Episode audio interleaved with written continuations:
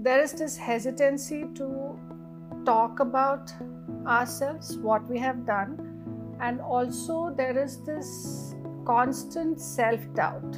It was almost like a shock for me, and I had little or no confidence to just, but I, I was thrown out there, so I had to deal with everything. They need people who are actually skilled for the job and someone who won't be afraid to stand up to them and say that this is wrong, we need to change uh, the way you're looking at things. When you have bad Yeah. news, when you're going through a rough time, you should be able to pick up the phone and have that frank talk or even a venting session Yeah. with your investor. That's the kind of relationship you.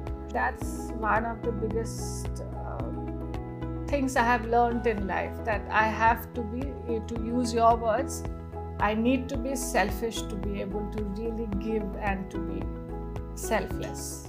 Welcome to the sixth episode of The Lifeboat. This time, I'm thrilled to bring another dear friend of mine and an amazing investor who has all it takes to be a thunderbolt. Let me welcome Amrita Barthakur, partner and the chief operating officer of Saama Capital. Amrita welcomed us to her office, a place where she feels very comfortable and motivated to be unstoppable.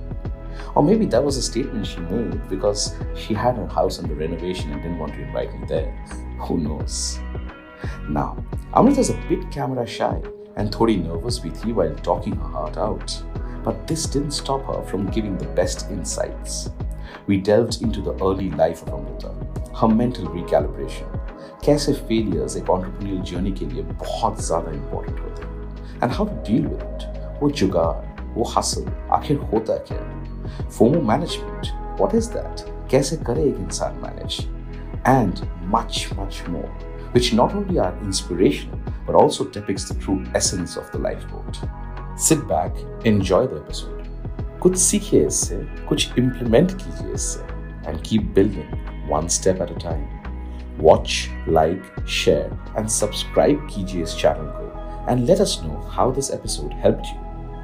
Welcome to the lifeboat. Let's dive in. Thank you. Thank you for making this happen. Thank you for inviting me to your beautiful office where I have been on several occasions earlier, but not like this, where this is a very, very core part of my heart, what I'm doing. And a lot of people who I bring in are people, Amrita, who are like you, super achievers, amazing people who have built, who have created, who have made a name for themselves right from the scratch. And yet, people who are not willing to talk too much about it, not willing to go tom tom about it, not willing to go across and have that vociferous microphone and speak in all forums. Because I think that's what makes it so special, and that's what makes Lifeboat worthy enough to have people like you. So, thank you so much, Amrita, for going across and being a part of Lifeboat. Thank you for welcoming to your office, to your heart, and for having this conversation. Thank you so much for making me a part of this passion project of yours. I am honored and I'm really, really happy that uh, I, I don't normally talk about myself. I'm not comfortable, but I am really happy that I we both agreed to do this. So I'm really looking forward to it. And I guess that's where I, I can I can be very proud and say that um, a part of that agreement is also because of the relationship you and I share. And uh, friendship, I think, comes with that ability of taking that little bit of advantage of each other.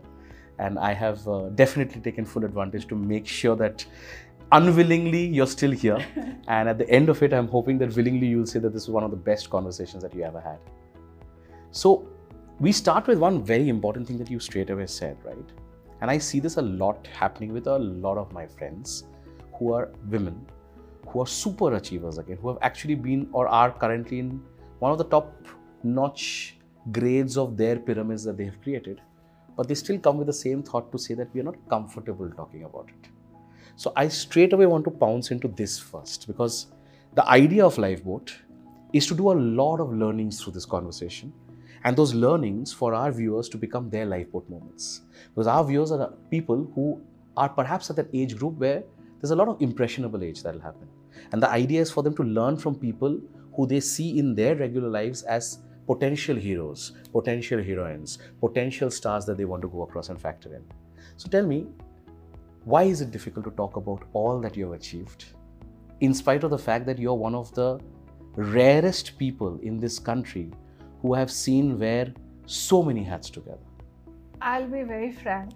Um, it's not that I don't, it's not so much that I don't want to talk about it, but it's it's a genuine belief that probably I have not achieved so much. You know, I there's that feeling inside me that I, I don't know where it comes from and why, but I'm not sure if I have done enough for people to look up to me for advice or have I really done enough for me to be able to give advice to people. So, and you know, since you brought up that women topic, I think this is a problem a lot of us have. There is, I mean, all through my journey, whether it was in the law firms or now at Saama, there is this hesitancy to talk about ourselves, what we have done, and also there is this constant self doubt that what I'm thinking of, what my opinion is, is probably not the right opinion. Maybe I shouldn't speak up. Maybe I'll sound stupid. There's that constant questioning, and I've been working for like how many decades now, but I still have that doubt. So, let me let me address this with two aspects of thought. One, the normal uh, mindset of people would be that oh, she's being so humble. You know, she's she's being modest. Uh, here is someone who started career as a lawyer, uh, went on from being a lawyer to an in-house counsel, went on from being an in-house counsel to wear the hat of a deal maker, went on to becoming in the operations, went on to wear the investor hat to now take decisions as an investor, became a partner in a fund which in India is perhaps one of the best names in the sector that the fund invests in. So it's very easy for people to से यार इसने तो इतना कुछ मचा लिया इतना कुछ कर लिया she is done so much it's so easy for her to से it that she is actually achieve nothing she is just playing the humility card the modesty card the other way to look at it is also say that this perhaps is the imposter syndrome. Now, I want to go a little deeper. Is it that this imposter syndrome or this mindset comes from how one's childhood is shaped up? how early stage development in life is, how early stage situations in life is, how early stage trauma hits your life. Because I am a firm believer, and uh, not because I try to talk about this from an angle of some kind of a rendezvous episode, but I genuinely believe, Amrita, that the harder is your journey, the stronger you emerge baptism by fire is what makes you what you are. So take us back to that childhood. A lot of people must believe with the way you come across, the way your public persona is, the way what news and social media has about you, that life would have been plain vanilla, life would have been super, super, super easy, super background, extremely well connected background, very well renowned family. But there were, I'm sure, enough episodes for you to take back and say that here are certain things that shaped the character that I am today. And perhaps few of those are the seeds of either humility or imposter syndrome, whichever it is. So take us back to that journey. I would say it is a combination. Childhood, I have great memories because we started off in this joint family, and even after the joint family split up, there was always like all my cousins, everyone. So, like, when I look back, it's just constant people in the house, lot of warmth, lot of uh, laughter. My dad, like, we are two sisters, so he always made us believe that we can do whatever. And we come from the Northeast where, you know, women are really empowered in the true sense of the word. So, those issues were not there but i do believe that because um, the it, now things are changing but at that time we did not have that many opportunities in the northeast so I think a lot of the things that like my kids today are exposed to that is making them confident and believe that they can go out there and do whatever they want to we didn't get those opportunities. So while and i have led a very protected life. So when i came out to study and then to work it was almost like a shock for me. And i had little or no confidence to just but I, I was thrown out there. So i had to deal with everything.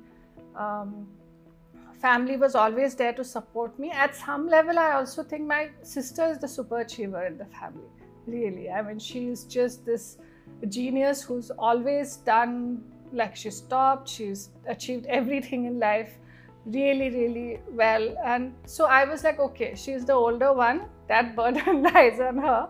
I can just chill and have fun. So i think i was a little laid back when i was child so that just continues but uh, uh, seriously speaking i think that lack of opportunities was an issue and also uh, you'll hear a lot about my dad since this is about lifeboat I have always seen him just working, working, working. And he was someone who always believed that you work, don't worry about the results. And he was not someone who would clamor for, you know, recognition or I just saw him working hard. Ultimately, he did get recognized, but that's not because he went after it. And I think somewhere it's there in my mind, and I also function that way. I, I don't believe in talking too much and um, self doubt, I don't know. I think it's it's the lack of opportunities during the initial years. So, when when someone comes out of a very uh, protected environment, when someone comes out of that uh, you know that uh, boundary where there's so much of comfort, there is also a situation to say that now it's about sink or swim. Right? Mentally, a lot of recalibration has to be done a lot of people may also say that you know mental recalibration from and i'm going to ask very honest and very candid thought processes right because one thought in mind is that if you come from a privileged background and privilege of course because of the hard work of your family hard work of the uh, you know parents but when you come from a privileged background even dealing with those situations of sink and swim is far easier because the essence of options of lifeboats is far stronger versus if you came from a not so privileged background.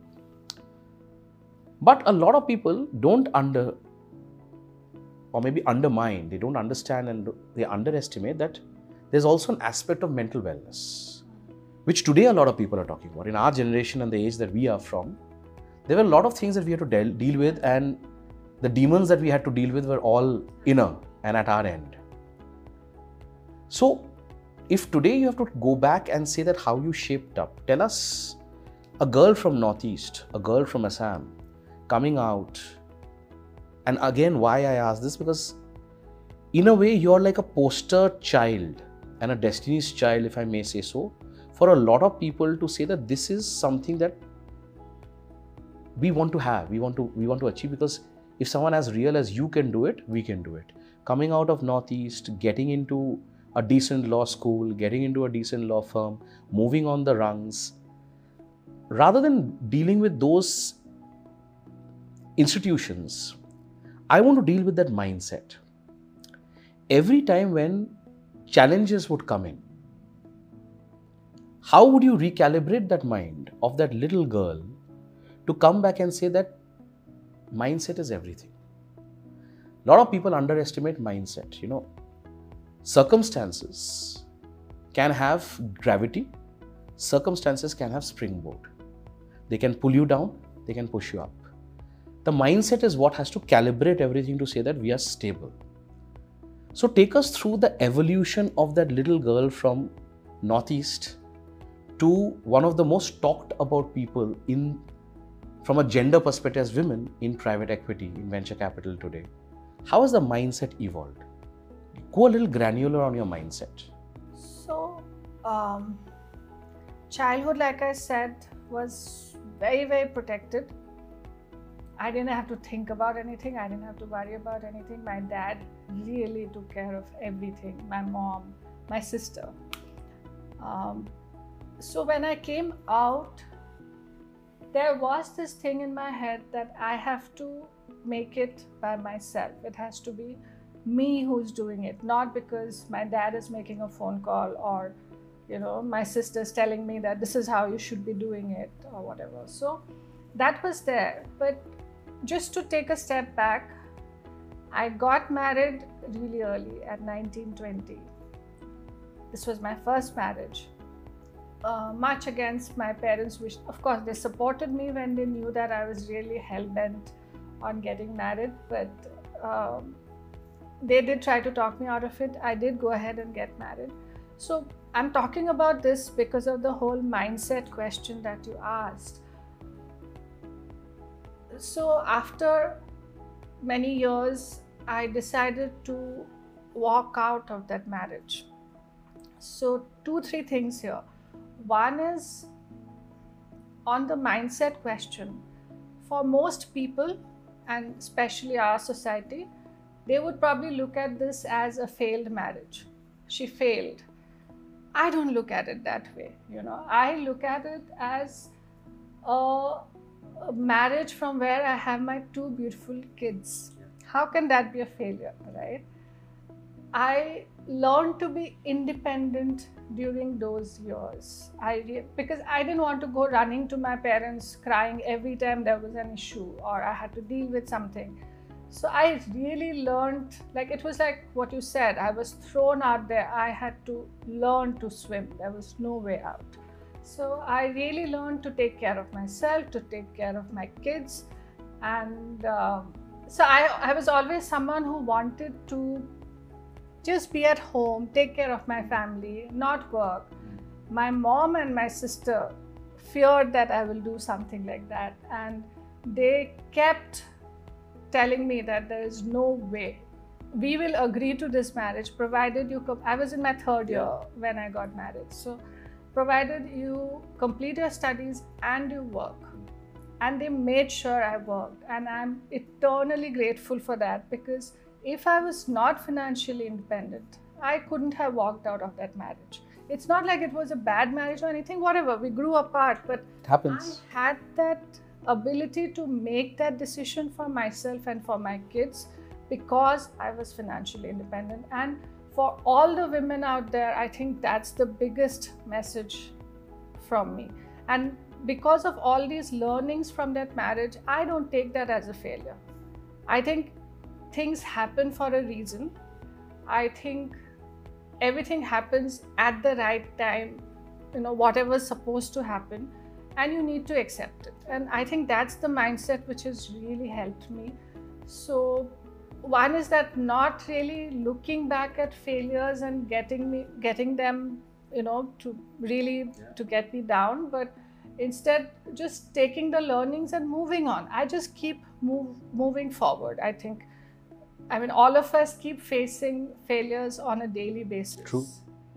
Whether it's something as small as feeling that i have failed as a parent that's a constant guilt in my head. So you have to just keep moving forward and keep working hard that's the other thing i think hard work that's you cannot avoid that even today at Saama I think you work hard, you don't have to talk. Ultimately, your work is going to talk about what you have achieved or not achieved or whatever. So, these two things. And then the third thing is also, um, and this has come with age, um, to accept things. And since you're talking about evolution, earlier when i started working i started i came out of the northeast to study to work. It was like constant no no how can this happen? I have to change it. I i need to control everything.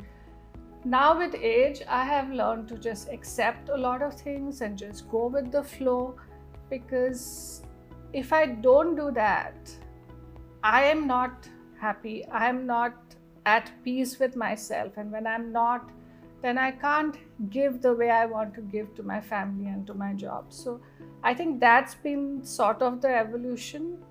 And the three main factors or from the mindset perspective, one is of course not looking at anything as a failure. I don't. Second is hard work, just pure hard work. And third is accepting that acceptance of things and understanding that things happen for a reason. And they'll, they'll all fall in place. Yes, yes. You know, so I keep saying this. Um, for me, one of the biggest things about failure is, and without going into any cliche construct, we all will continue to fail. We will always fail. We can't avoid failure in different aspects of life. What is important is can we fail better every time? Yes. And people don't understand the power of failing better. Because when you fail better every time, the margin of error in your mind in terms of that issue keeps reducing. True. And that I think is one of the biggest equalizers in your mindset of trying to always bring in that essence of overachieving, saying it, you know, it's not enough, I want to do things in a particular way. It, it creates that internal mindset which which is not peaceful. What you spoke about also in terms of the third bit, which is very important, is when you accept things in a particular manner, somewhere there's a derivative of also being content. Hmm. Hard work, to my mind, there is no substitute. Because, you know, no matter what, everything that we have done in our lives, it, it hard work, there is no substitute. But these aspects of maturity, to say that if you can fail better, to aspect of maturity to understand that the derivative of being content has so much more added elements that just pass on and create. So let's go a little more in you know in uh, in a little more in lighter zone. Uh, we also know that in a journey of building a career, there are lots of times nuances that one sees and one decides that this is what I'm meant to do, this is what I'm not meant to do. Now, that could be very clear for some people. For some people, there could be a huge dichotomy in mind, especially when you come with the mindset of saying that I originally did not want to go across and work. I wanted to just take care of family, be happy, be content. So, in a way, that fire, that overt hunger, that overt construct of saying, यार मुझे मचाना है, मुझे कुछ करना है, मुझे constantly have to prove something, as it is something which you have to work far harder on to dwell and prong. But when you come to a stage in life where you're now moving from the role of a service provider to the role of the service recipient, and then moving from being a support system to business and decision. How difficult is mental recalibration there? For people in the business sense to say, here is a person who I knew as a lawyer and suddenly coming and trying to teach me how investment should be done. Or here is a person who's trying to giving me gyan as to what a founder needs to look at. यार इसको तो contract देखना चाहिए था. Why is this person going on talking about intangible elements? Because intangible elements a, a, professional should not talk about. So, how did you deal with that recalibration and how do you see industry today evolving?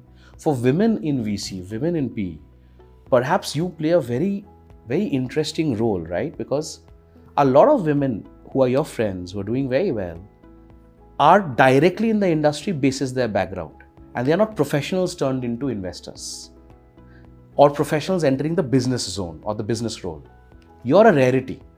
You managed to go and and in professional services a lot of people call it that you broke the glass ceiling in a very different manner.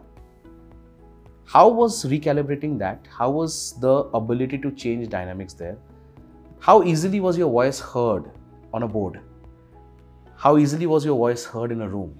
I'll take the last point first. okay. By nature, I'm not someone who can talk too loudly or talk too much unless I am yeah I can talk a lot if I feel very passionately about something but not not uh, usually.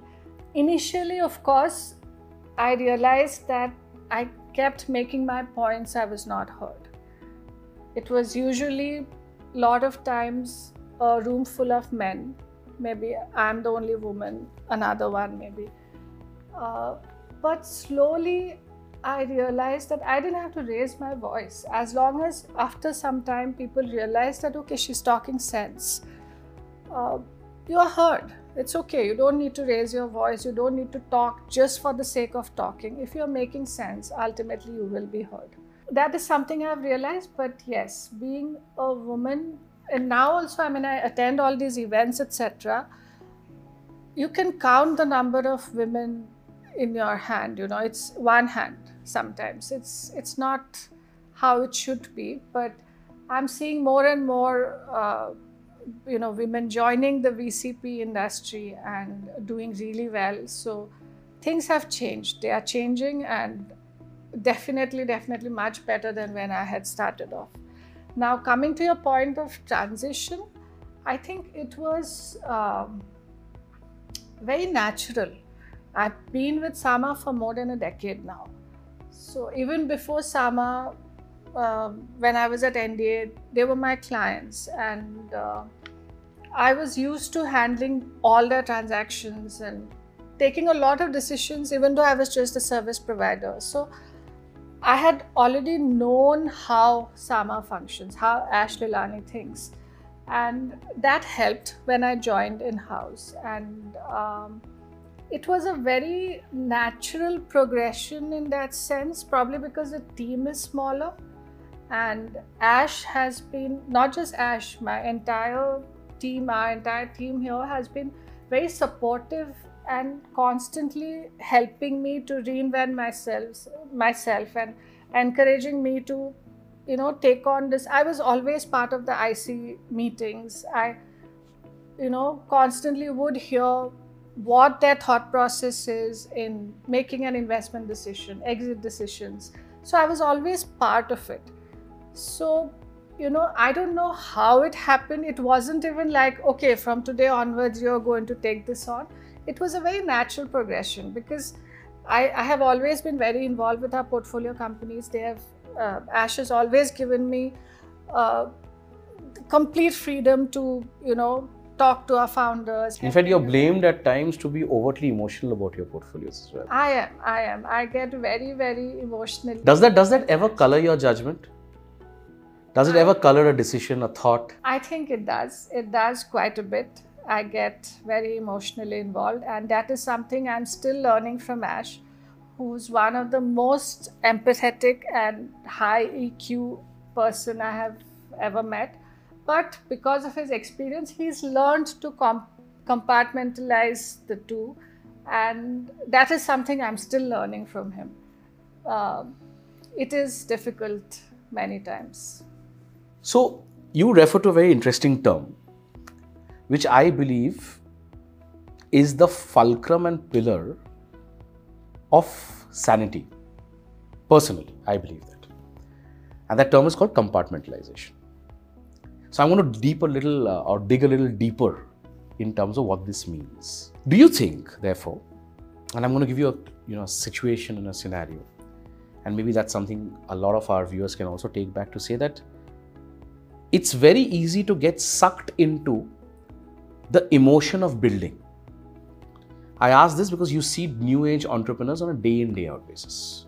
You see them with their chutzpah, you see them with their emotion, you see them with that twinkle and spark in their eye, you see them with that, that aggression to say that they'll go and conquer the entire world, because you also see them at a very early stage. You're typically amongst the first and the second institutional investor coming on a cap table. So you see that dream taking shape, like there's a lot of tangibility. Now, in that zone, it's very easy for someone to get sucked into multiple emotions. Now, those emotions could be of hubris, those emotions could be of nonchalance, those emotions could be of self doubt, those emotions could be of impractical vision and impractical alignment of asks but they are all stemming out of the core of that person there. I believe, therefore, in life it's very important to live a life of compartments. And when I say life of compartments, I believe one of the worst things that we can do is stop being selfish at times. One of the best things that you can do at times to yourself and one of the most selfless things that you can do is to be selfish. So when you compartmentalize, be it with respect to people, family, spouse, partners, co founders, friends, you manage to create a compartment called me. And that is that zone where a person can introspect. That is the zone where person can hear his or her inner voices. Now, do you believe, therefore, personally, are you a person who manages to compartmentalize at all? Does that allow you to, therefore, have a thought process? And does that somehow have some kind of a bearing on your investment decisions as well? Or how you deal with founders and you treat founders or you discuss with founders, does that have a bearing? And second, do you believe that also a lot of young founders should definitely create compartments to say that that zone of their own compartment allows them to take that two step back and take a eagle's eye view on what they are building and perhaps leave that emotion aside and look at pragmatism because in long term for sustainable businesses beyond emotion it's also pragmatism that allows it. So how do you look into this? I totally agree with you. It's super important to compartmentalize. And the last sentence you said about sustaining being able to sustain over the long term i think that's very important. I'm not good at it at all. This is my husband vijay. He is excellent. And he keeps telling me this you know exactly what you said that you need to be able to compartmentalize. Otherwise it takes a toll on you. And uh, i think though i'm not the right person to give this advice because i am very bad at it but i do think it is something i want to do. So i definitely think it is important for especially founders because they have such stressful lives and um, because a lot of times they get so attached to their idea to their product it is extremely important to be able to take that step back and say that okay so some of our most successful uh, investments if you see whether it's even some paytm i mean it was One97 which was something completely different from when we exited right so most of our successful founders and companies if i look back they are people who have been able to you know take that step back and pivot and say that no i cannot be so attached to my idea or my product or my company. If i need to pivot if i need to make certain changes i should be able to do that and keep my emotional attachments aside. So i do think it is super important and something i am really trying to do uh, and the second point I, you made is about being selfish, right? Again, something uh, very important, something I have been trying to inculcate in the last two, three years, where I try to find some me time. Because I have realized, and this is since we're talking about founders, I think it is super important, especially for founders with the kind of stressful lives they lead. It's important to find that time, like I love painting. I'm not good at it, but it's very therapeutic. So I nowadays try to find some time to go to a workshop, just paint, forget about my family, forget about everyone, and just spend that time with myself. I went and watched Rocky Rani all by myself, even though my husband wanted to go, my kids wanted to go. But the first time I went by myself because I just wanted that me time just to and i think that's super important. You need i think it's critical. It is it is. It's critical. And that's one of the biggest uh, things i have learned in life that i have to be to use your words i need to be selfish to be able to really give and to be selfless in fact being selfless to yourself is by being selfish for yourself because that's the way and i believe not just as founders investors as individuals we all have so many people attached around us. Yeah. We have so many people depending on us. For you to constantly give that 100%, it takes out of you. Absolutely. It's it extracts out of you. It's exhausting. So, this is one way yeah. I believe that we all need to recalibrate. All the more younger founders because they are living, breathing, dreaming every moment about what they're trying to do. And at times, that also can completely make them lose it in the long term that might become very difficult. I want to deal with one very important subject. And I've seen this a lot. why you're the perfect person to ask this is because you've also seen tremendous amount of success on some of your portfolios. You've seen founders where you betted on them when they were nobody to become reasonably well-known, celebrated names. Some of them are fantastic, they're very grounded. But we've also seen a lot of people off late where they get a little bit of success or they taste a little bit of success and they immediately have a sense of hubris that comes in and suddenly ये लोग जमीन से दो कदम ऊपर चल रहे and sometimes i think that's the first warning sign because as a founder it should always be organization over self we over i. But the moment hubris sets in or the god syndrome sets in it is about i over we it is a me over organization. How does a founder or rather how should a founder do hubris management. You would have faced several situations, Amrita, where you would have seen the most grounded of founders building and still staying grounded, and also simultaneously seen warning signs maybe on some founders to say that maybe they're not go- going in the direct or in the right direction that it should. And because you've seen the journey with a 360 degree view, you also know where the khai is and you know where the pothole is or where the person is going to fall. How does a founder manage this ego? What's your advice? In your experience, how have you seen it? What would you advise young founders in terms of hubris management? I know. I think uh, the moment you feel one is, of course, you if you have seasoned investors on board, you have mentors who are pointing this out to you. Listen to them. There is obviously some uh, wisdom in what they are saying it you shouldn't just ignore and think that you know it all and you know you're doing it all well and you don't have to listen to anyone i think those are the first warning signs how your team is behaving with you whether you're able to retain your teams what your investor your board is telling you what your mentors are telling you.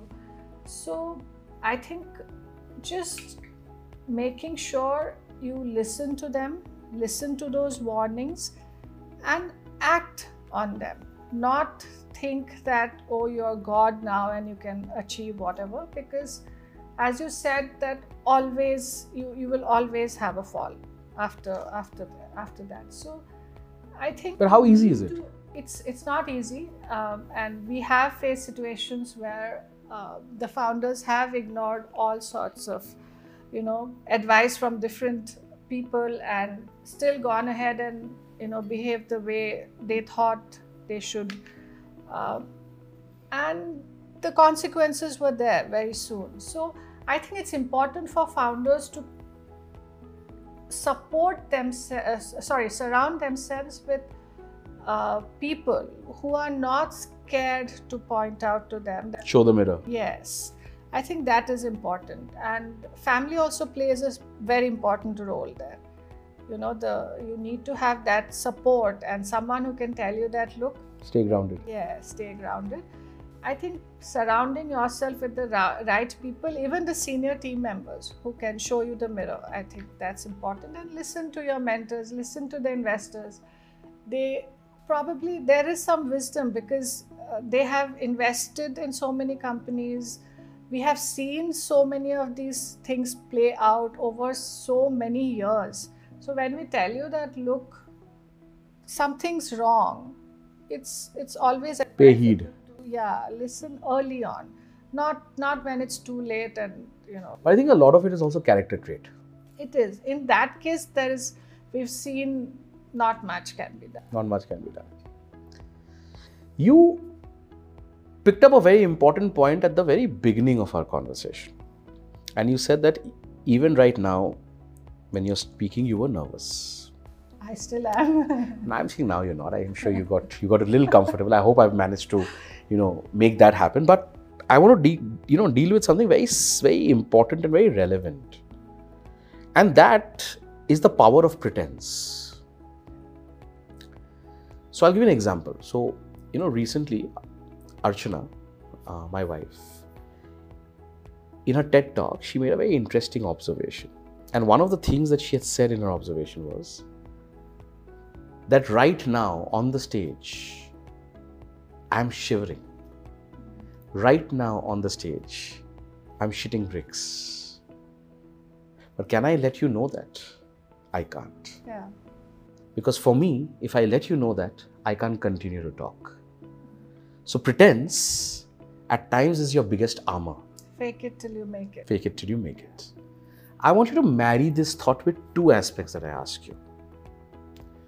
One, specifically with respect to you as a woman, and the fact that you've seen so many women, not just women entrepreneurs, successful entrepreneurs, successful women in investors, and also when you look at it in terms of advising young founders, because that's also something that you keep seeing. Marry this thought to say that is fake it till you make it overrated? Is pretense being an armor a strength?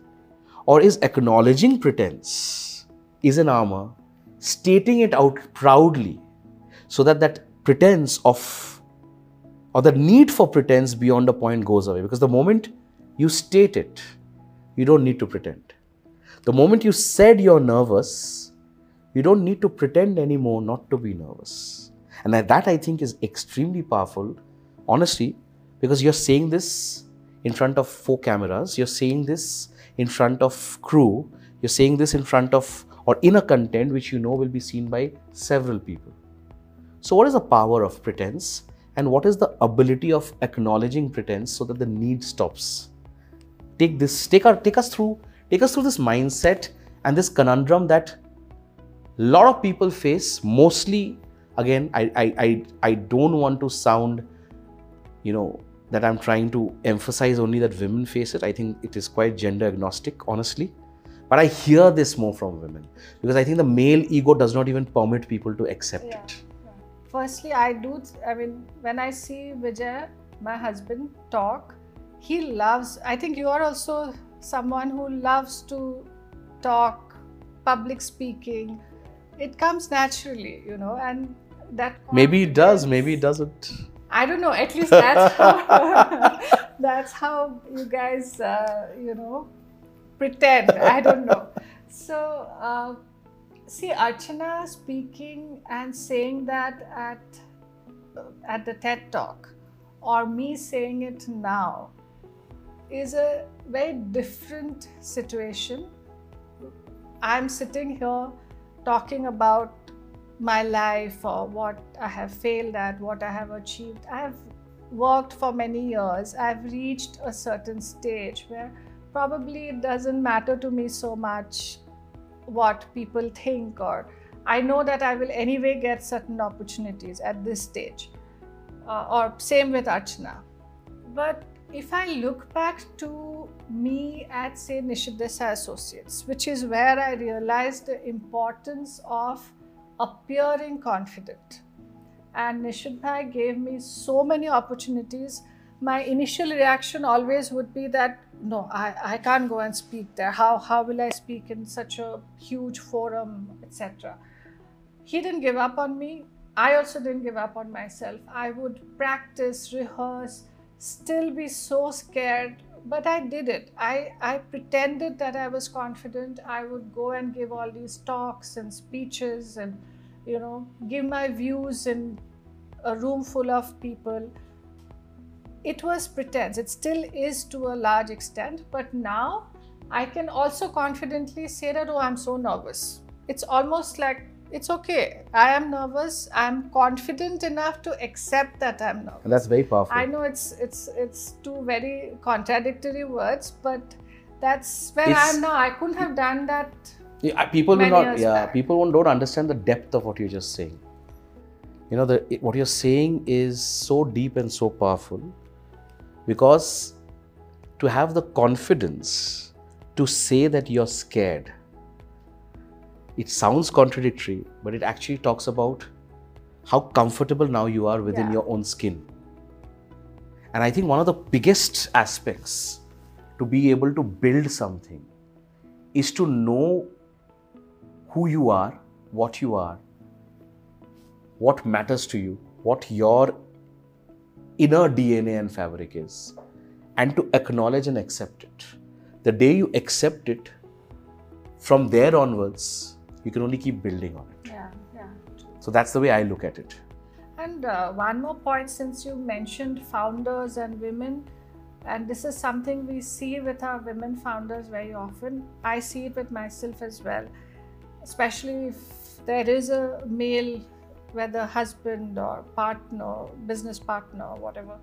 The moment something comes up about data or numbers, so they'll speak very passionately about the product. The moment there is something about data or numbers, they look at their male colleague. Yeah.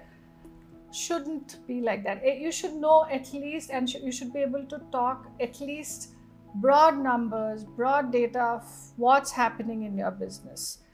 You know, and you probably know it, but that fear is there. That self doubt is. There. Yes, self doubt is there. So it's it's important to, I think, Take ownership. yeah, yeah. Very true. Now, let's go into one more facet. There have been times where you've been at the lowest barrel of the, you know, I call it the bottom of the barrel moment. That bat- bottom of the barrel moment can be because of personal loss, it could be because of uh, personal situations and trauma that one goes through. Today, I'm very, very grateful that you spoke about your first marriage because I knew it, but the world doesn't, right? And the world doesn't know about how you dealt with it. There was another incident that happened recently, and I know that you've still not been able to perhaps acknowledge and deal with that problem. But that is a bottom of the barrel moment. I've had several bottom of the barrel moments. I'm very fortunate that I've not had bottom of the barrel moments with respect to death of a near and a dear one.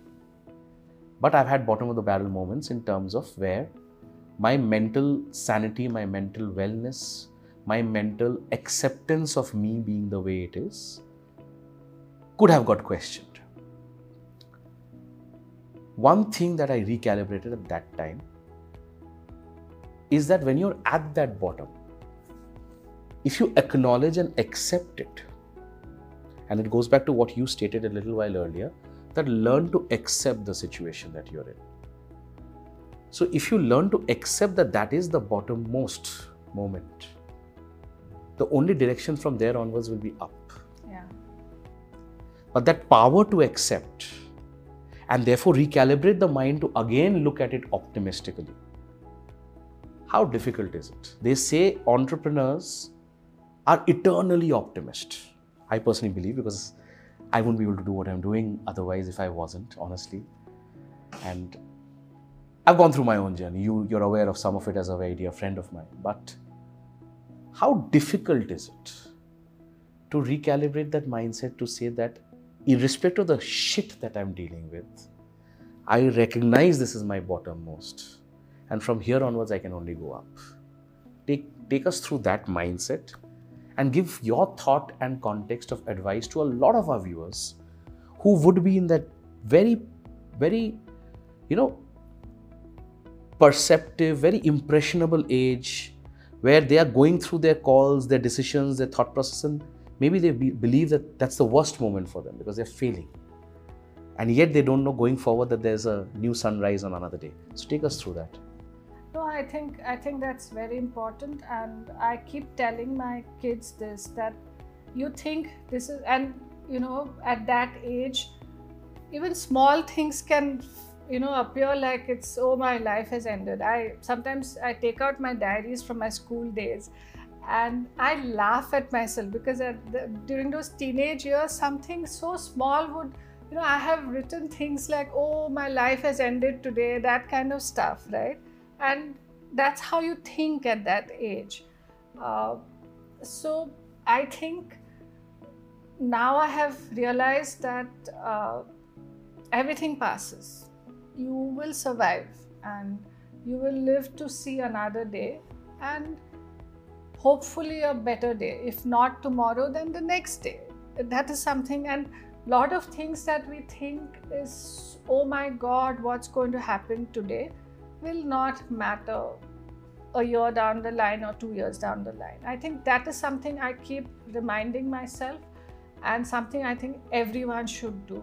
If it's not something that probably will uh, come back to haunt you two years down the line, three years down the line, even three months down the line. Don't spend too much time, you know, worrying about it. Now, two, you know, really bottom, really uh, low moments for me. One was the divorce. I've already talked about it. I looked at it as something I had to do for myself, and that is something. I mean, I know a lot of people who are in really unhappy marriages just because they are scared, they are worried what society will say. All I have to say is, and this is something I think my parents have drilled into my head, my sister has drilled into my head, that ultimately look at what is going to make you happy those people you're worried about, society you're worried about, they are not going to come and take care of your kids, take care of your unha- unhappiness. It's you. So if it's not, if you're not happy about something, then do something to change it. So I took that big step. My family was with me all the way through. Um, my kid's daughter was just one year old. And then I went on to marry this amazing man, you know, Vijay if I had not made that decision, that life changing decision, because of fear of society or what's going to happen, I wouldn't have married the second time. And uh, he's an excellent father to my kids. Um, very, very supportive to everything I do. So, I mean, I forgot your question. What, what the original question was? The question question is about how do you know that at the bottom of the barrel of yes, the moment yes. you can still recalibrate to understand that if you accept this Yeah. and then make the changes, the only way up, Yes. only so- direction is going. Yeah, so at that point, I did not have the, it, I was still very young. I didn't have the wisdom to know all of that. So it was all done with two, three intentions. One is to make sure my kids are happy. I didn't know I'll marry again. I was all set to be a single mom, raising my kids by myself. But I knew that I was making the right decision. Um, and uh, but now when I look back, yes, I mean that was a very low point in my life. But since then, I have only where relationships are concerned, whether it's with my kids, for my kids, and with um, from a marriage perspective, it's just been upward. So, yeah, I mean, sometimes you just need to make that difficult decision, um, and support having that family support. I think is That's where the lifeboat comes. Yeah, yeah. Family is a form of lifeboat. There was a second poem that you were talking about. That I'm still not ready to talk about. Um, So then we'll avoid it. yeah. So my dad. I know about it. Yeah, my I lost my dad. Uh, So i'll we'll avoid it. But the idea of understand see again one of the most difficult things like you spoke about is to say that yes now I accept this is the situation. Let's move forward from here. So that's where the essence of eternal optimism comes in. Take this to your experience with founders and from your personal learnings if you have to now give some advice to these young founders who are facing failure for the first time in their lives, maybe. And perhaps at that point, I'm realizing that, oh, everything is lost.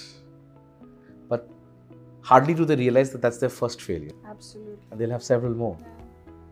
How and where and what advice would you give to these founders, basis your experience, to recalibrate the mindset to say that the best thing in life at times to happen is to reach that bot- bottom of the barrel moment and recognize it.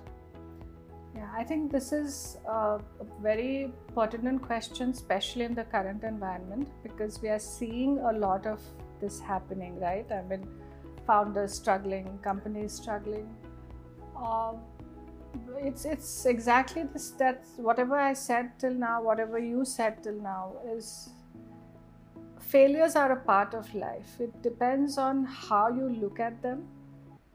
Uh, and especially where founders are concerned, I think they just need to look around them and they'll see enough and more examples of founders failing many times and then suddenly just hitting jackpot and doing so well for themselves. So, in life, you should you have to take failure as a, as a learning, as something from where you have to learn, you have to feel those emotions, take a break, deal with it. You have to feel it. You can't just be in denial and move on. You have to feel it. Get up and get going again.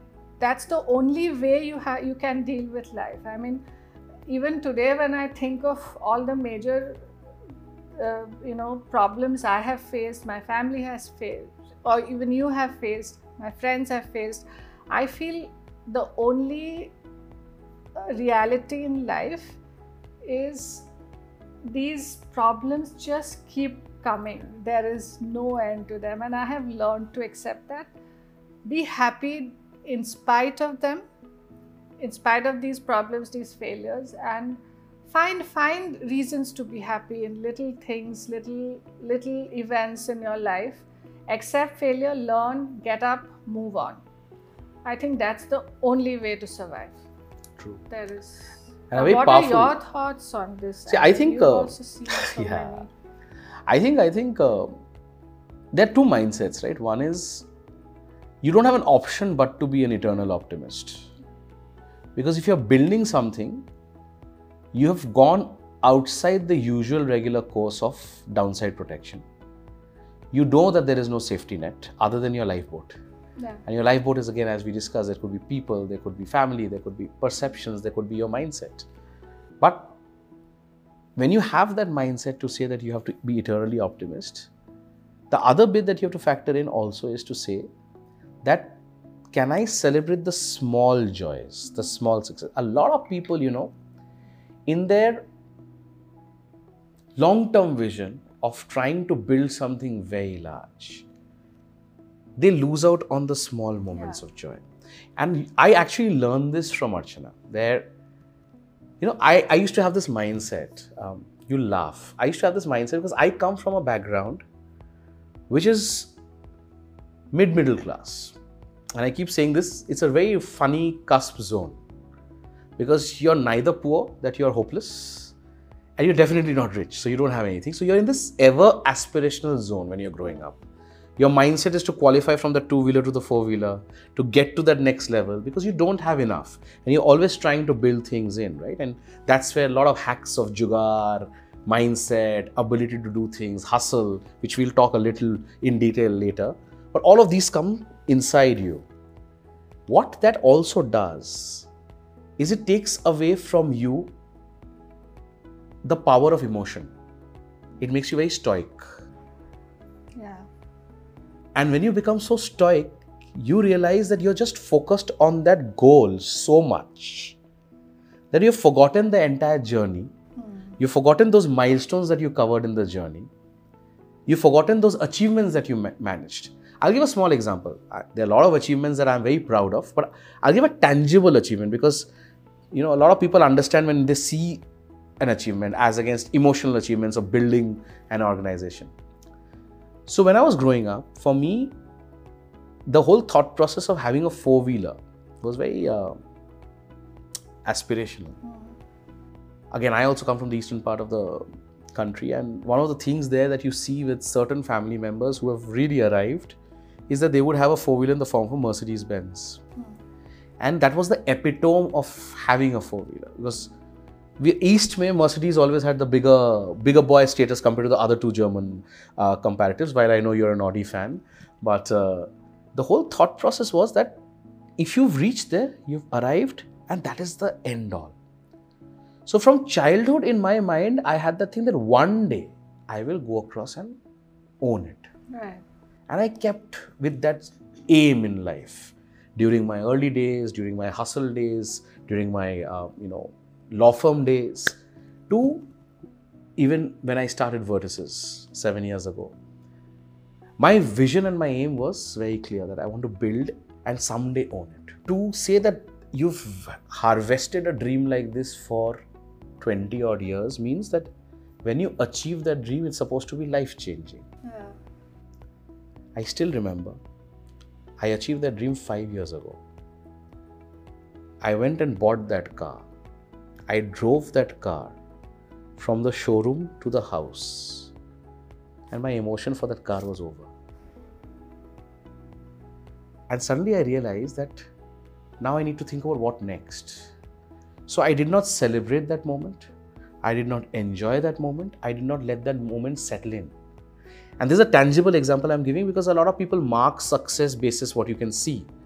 So there's so many things that I would not celebrate because for me it was always that larger goal. And that's one day when, you know, Archana told me that you're going to lead a very unhappy life Yeah. if you continue to be stoic the way you are, because stoicism beyond a point also becomes your biggest lead sinker. Yeah.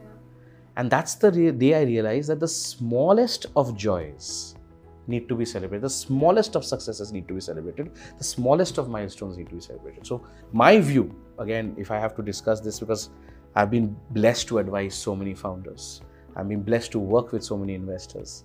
I always say that no matter what that small milestone is, celebrate it. It's a win. Because trust me, tomorrow there's a loss.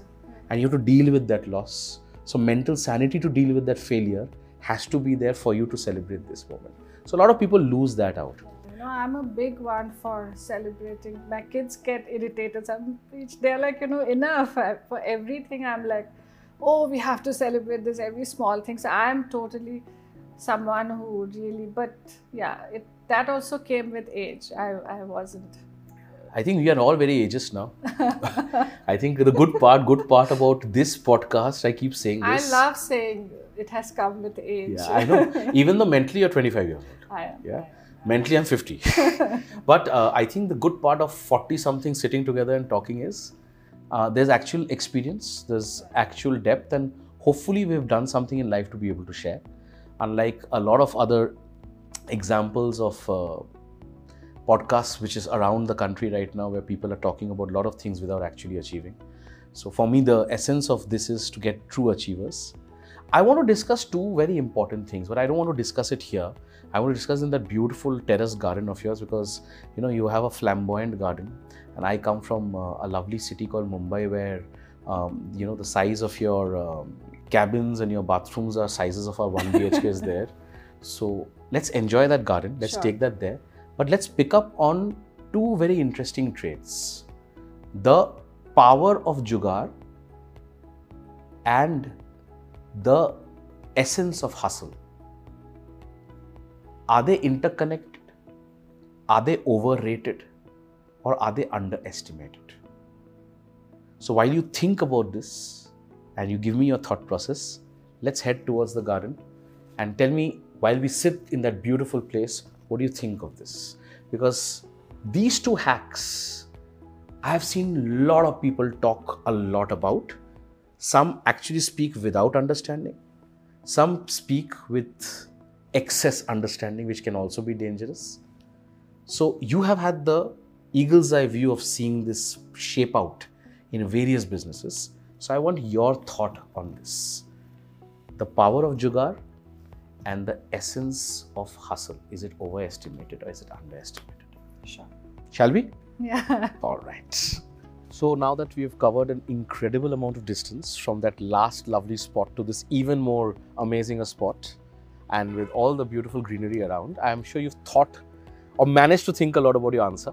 So tell us. Uh, I'll, I'll repeat the question. If you've if you're going to if you're going to ex- take the excuse that you've forgotten, tell us in your mind again the difference between the essence of jugaad versus whether hustle is overestimated or underestimated.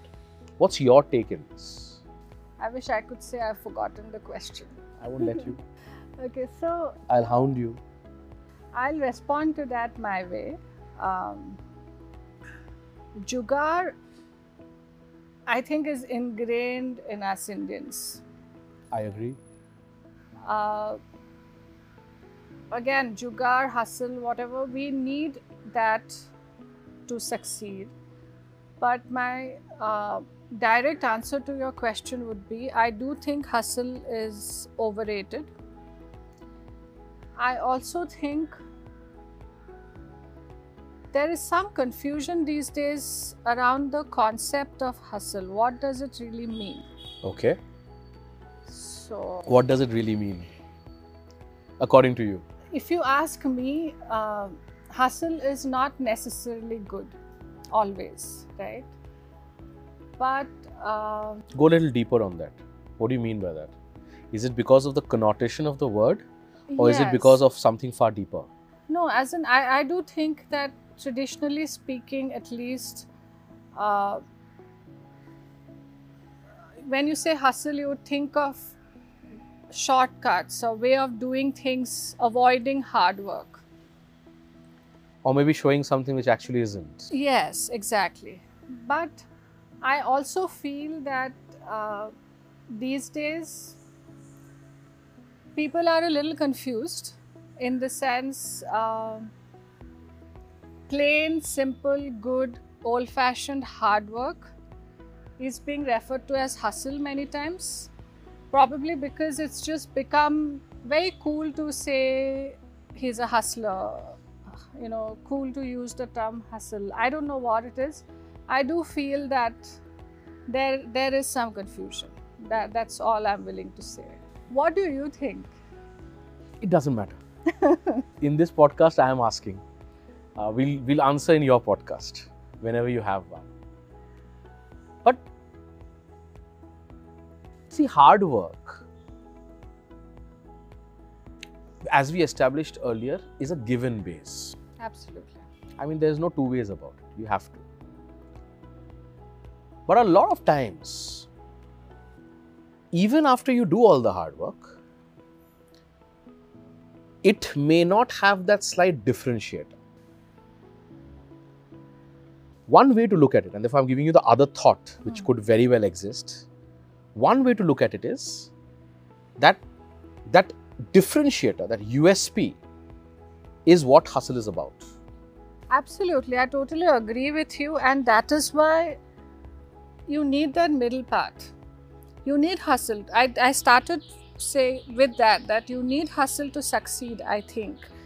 But you need to I, I don't know how to uh, say this, but you need to walk that middle path where you don't overdo it Or only hustle. or only hustle. Exactly. So fundamentals is what very- matters. Yeah, absolutely. And it has to be a good combination. And it's at times difficult to find that combination because it's very circumstantial. Yeah. This takes me to another thought, which um, to a great extent is greatly debated about today, especially given some situations and scenarios. And that term is FOMO. And the beauty about FOMO is that it's extremely neutral in terms of the person getting it you could have the founder having a FOMO, you could have the investor having a FOMO, you could have an individual having a FOMO, you could have an institution having a FOMO. This entire element of FOMO has been taken into another level altogether where a lot of times it's also said that deal making, closure of a deal, to a great extent is relying on how FOMO is managed. So, deal making is about FOMO management. To a great extent, I believe that because if you manage it well, it's a win win for both parties. Yeah. And I also believe a deal is a deal for everyone. If you have a one sided deal, then there are other problems that come into uh, surface. But let's go into a little bit of granular detailing about what your interpretation of FOMO is and your advice to our viewers where a lot of them could either be young founders or young investors how do they manage internal fomo See, um, I personally am against FOMO. It does come at times, but what do you mean you're against against meaning as even within our team i think that is something we always keep telling ourselves that our decisions our uh, wish to invest in a certain sector or in a or going behind a certain founder or a certain company will never be driven by FOMO. And like you said, we see a lot of that happening. There is a herd mentality, there is this fear of missing out all the time, especially these days, right? And we make a conscious effort to stay away from it. This is on the professional front, and I think that is something we tell our founders as well.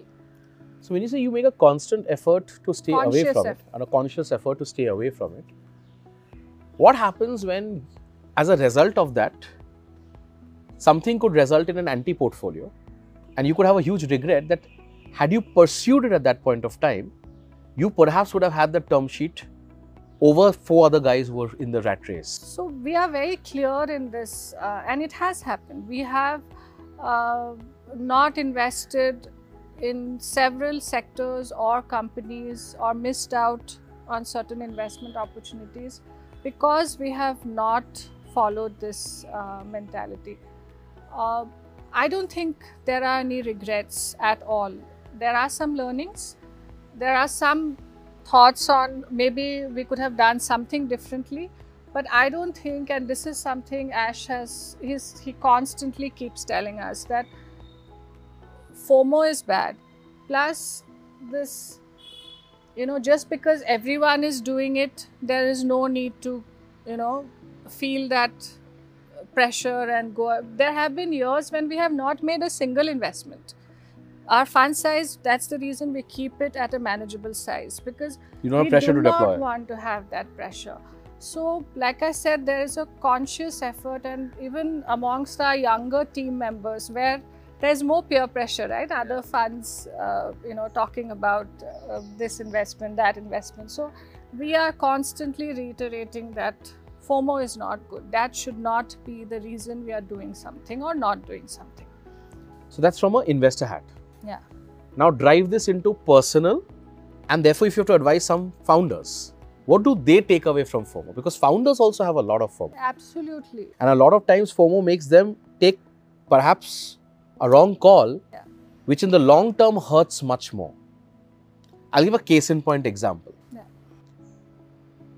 Because of maybe certain third party constructs about a partner, a founder may choose and say that this is something that will help me greatly because I am relying a lot on the intangible along with the tangible. Hmm. But maybe enough due diligence was not done on the intangible capital. And as a result, when that person came on the cap table and the valuation was perhaps 10 basis points lower than someone who did not showcase that intangible element, Hmm. in the long run, the founder loses out on the valuation and also does not see that intangible capital coming in. I am a firm believer and a firm advocate to say that intangible capital matters far more than tangible. But a lot of times that also is negative because it creates that FOMO where founders believe that there is something which they can get access to, but it actually is not existing. So how do you how do you advise and what would you advise founders to have in terms of a mindset to deal with this? So this is something we face all the time. Um, one is, of course, valuation. What you mentioned. A lot of times, that's the attraction. Instead of looking at the intangibles, which, like you said, are usually far more important, they go for the number or the fact that it's a bigger investor and therefore, you know, lot more valuable maybe. But one thing again we keep telling our founders is a we as investors do so much diligence on you guys and your company it is even more important for you guys to go out there and do the reference checks and diligence on us are we the right fit for your company are we the right fit for you and especially like for us because we go in so early stage a lot of times it's just the chemistry between us and our founder. So that connection is very important. And once we are in for the next round, any new investor coming in, the automatic tendency is to go for the higher valuation or the larger fund or investor, larger name, exactly. So uh, the one thing we keep repeating sometimes uh, the founders listen to us, sometimes they don't. And there have been again consequences because of that, uh, because it does not turn out to be what they had expected that big name to be or that big valuation to be. But uh, what we keep saying is valuation number. Yes, of course, you shouldn't, you know, take something which you think is totally unreasonably low.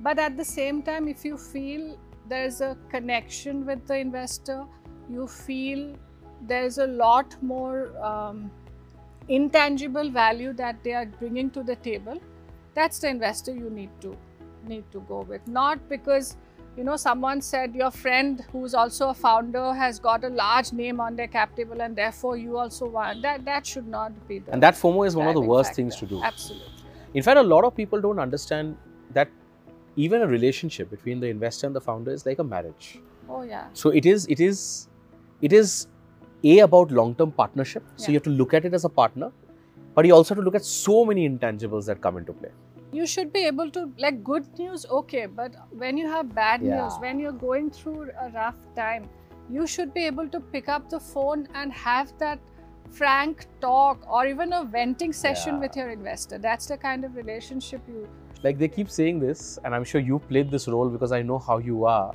and innately that emotion comes out of you uh, they say a lot of times a good investor is a good therapist to the absolutely yeah.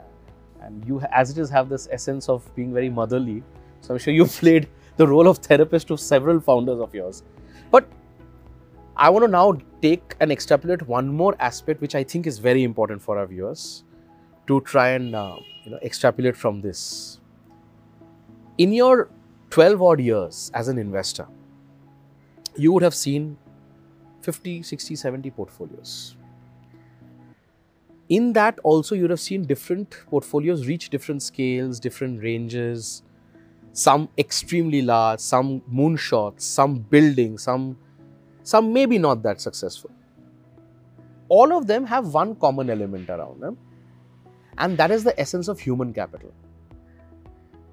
And therefore the ability to know that what is the right team because in an entrepreneurship venture like you started by saying that your team's one of the USPs that you found here was lean team. And therefore, leanness also ensures that the chemistry and the mindset remains very simple and clean, right? But when you put that into human capital and when you put that into hiring, you have seen several founders hire their L1s, L2s, L3s. Some may have been great hires, some may have graduated to become even a co founder tag some may have been very wrong hires. Now, in that experience, if you have to come back and extrapolate, and for our viewers, take those two, three points which are absolute must haves in hiring when you look at hiring. And when I say you look at hiring, you look at hiring vis a vis your portfolios. And the absolute two, three red flags to say that no matter how beautiful the package of that persona is, it's an absolute red flag. What would that be? Take us through that hiring mindset So, uh, firstly, I think the point I would like to make is um, how important having the right team is. Initially, the founder or the founders may start off as just them, or maybe with one or two people, you know, around them. But slowly they will realize that they can't do everything Absolutely. themselves and there is and they're not supposed to they are not supposed to exactly they need to focus on what is core and what is their specialty so if for instance uh, in the consumer sector you are uh, starting a d2c business and you started you're really good at it you want to go offline now you need to get that Expert. has the expertise because you don't so hiring that right team around you early on is very important. And also to keep revisiting that because as you scale the needs uh, change. Correct. Initially when you're a startup you probably for your social media etc you just need someone some young person who's enthusiastic who knows the right things to say. But slowly as you expand your marketing needs will grow you have to hire someone with the right experience for the right uh, you know media etc so those things are important to keep in mind One is to hire the right team, then to keep revisiting them as you scale. And the reason I made this point is because in our portfolio, we have seen whenever the founders, uh, for whatever reason, and a lot of times it is insecurity as well. If, Beautiful. For instance, a founder. Fear of letting go. Yes. And that fear also that, oh, I'm not good with numbers. What if I hire someone, that person becomes more important and soon will take over as CEO? You know, those kind of things. Uh, and our documents don't help because we try to build in those uh, provisions. Never use, but we do have them. So, those insecurities sometimes uh, I think push the founders not to hire uh, really good people. They sometimes surround themselves with yes men, and when they do that, That's the most dangerous thing. most dangerous. So that is something I think they really need to avoid when they are hiring people. They need people who are actually skilled for the job and someone who won't be afraid to stand up to them and say that this is wrong, we need to change um, the way you're looking at things.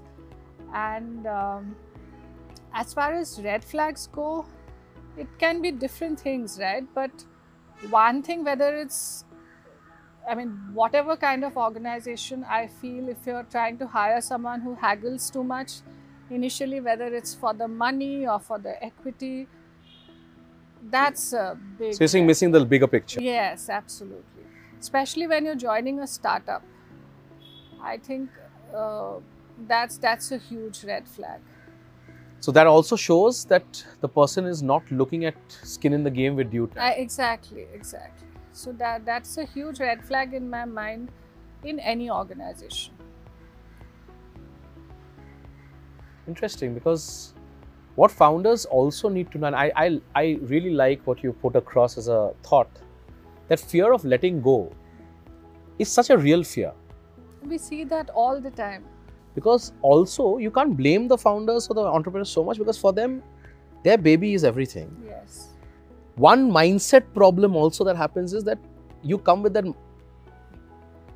initially there is reason for it but then over over time and scale as one gets maturity one realizes that that's not the truth but initially you believe that no one can teach you better than your own business Yeah. and therefore you are completely vested and you should have control over everything whereas the way to succeed is when you start delegating the right l1 That's right. only then can you broad base and take it to the next level.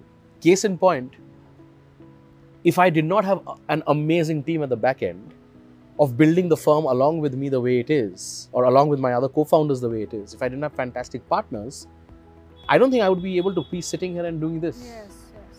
For me to be able to do this means I have had those right hires and they have built it to that next level and taken it to that next level to be able to say that I can take that step back to also participate in something which is so dear to my heart. Mm. No, absolutely. So those I think matter a lot. And it's not just the right team in house. I also think, and maybe it also comes from the fact that I have a professional background in addition to being in an investment firm now. I think it's so important to have the right advisors. And I do understand why founders tend to um, either because they want to save costs, they want to, um, whatever the reason, they don't, they want to just focus on the business and, you know, things like that.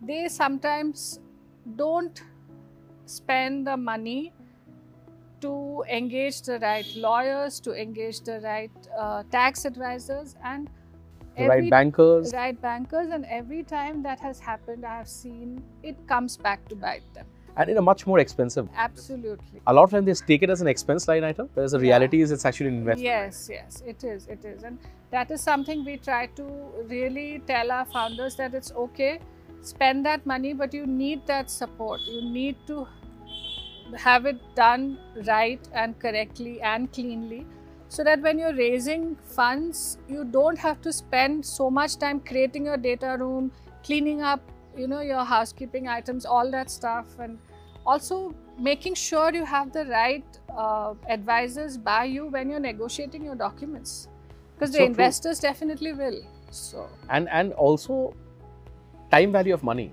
Absolutely. The right advisors will also teach you that time value of money is everything because for a founder, it's that treasury management. Every day of delay is impacting the treasury and impacting the business. So when you have things in a place and order and your house is in order, closure is far quicker. Yeah. yeah. So you've preempted one question of mine which I was as it is going to ask you. So let's first dwell a bit on this and then I have a very interesting question to ask you thereafter. So you spoke about advisors, right? You and I have had the privilege of knowing each other for a while now. Of late, we realized that we actually were on a deal together 15 years ago as well, Yeah, yeah. which is like crazy, right? Yeah. Um, we predominantly were always on the opposite side. Other than a couple of deals where I think my firm collectively worked as investor counsels. But you and I evolved as friends with no agenda to a relationship which I don't think we can name because it's it's pure friendship. It's where it's brought us to this place. It's brought us to this particular moment. And I personally believe for any individual who's successful, time is the most valuable commodity. And for you to give the time on a weekend, on a Saturday, to the extent that you are and the extent that you have, it fills my heart with warmth to say that there is something that must have gone right in terms of building a relationship, even though we were on the opposite side of the table. So, if I want to pick that up, and reason I ask this is because a lot of our viewers may also be young advisors. They're young advisors who are in that journey Yeah. of building their own clientele. They're in that journey of creating their own relationships. Hmm. I keep getting told by my well wishers that the more you discuss this, the more you're giving out your trade secrets because there's a reason why I've built the inner circle and my circle of lifeboat the way it is. But I also believe that if I don't share it, then I'm not giving back to the ecosystem. And the more I give back to the ecosystem, the ecosystem grows. The more the ecosystem grows, all of us grow. So if I have to take, get you back to be a little on the nostalgia page of our connect and how it evolved in your mind, and how do you see an advisor move to a level where it's no more transactional, where it's beyond that moment, beyond that deal, beyond that transaction, where it's far deeper. With us, all the more given that we were opposite. How does a lawyer or a banker or a tax advisor or any professional services advisor move to that next level with his or her client? What happens? Yeah, so I'll probably combine this with our joint experience plus what I think is important. Uh, if I look back to that particular deal where we first properly interacted on opposite sides, uh, if you remember, there were like we've been struggling to close certain points for several days, and then when you and I finally got onto the call. I believe you pulled forcefully to get on the call yes, so it closes. yes, yeah. So uh, we got onto the call, and within minutes, all of those outstanding points were resolved.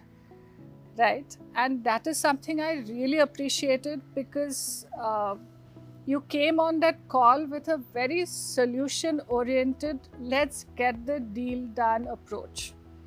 And that is what we need, right? I mean, we need that approach where you're not just fighting a point for to show your client that oh look i negotiate so well you're not there for that you're there to make sure everyone gets a fair deal and to make sure the deal gets done i think that's that's the final I mean, objective without the deal, there's nothing. yeah you don't have to show what you're It's not about ego and it's not about the commas and the full stop. Yeah, yeah. So I think that I really appreciated. That was a proper, real in- interaction, and Now that you're getting me nostalgic, I still remember. I think there were eight outstanding points, yeah, and we took 15 minutes to resolve. yeah, yeah. And then we were scratching our heads, saying that our respective teams did not close it for about a week, Yeah. So it was just so. which talks really bad about both of us. But yeah, okay.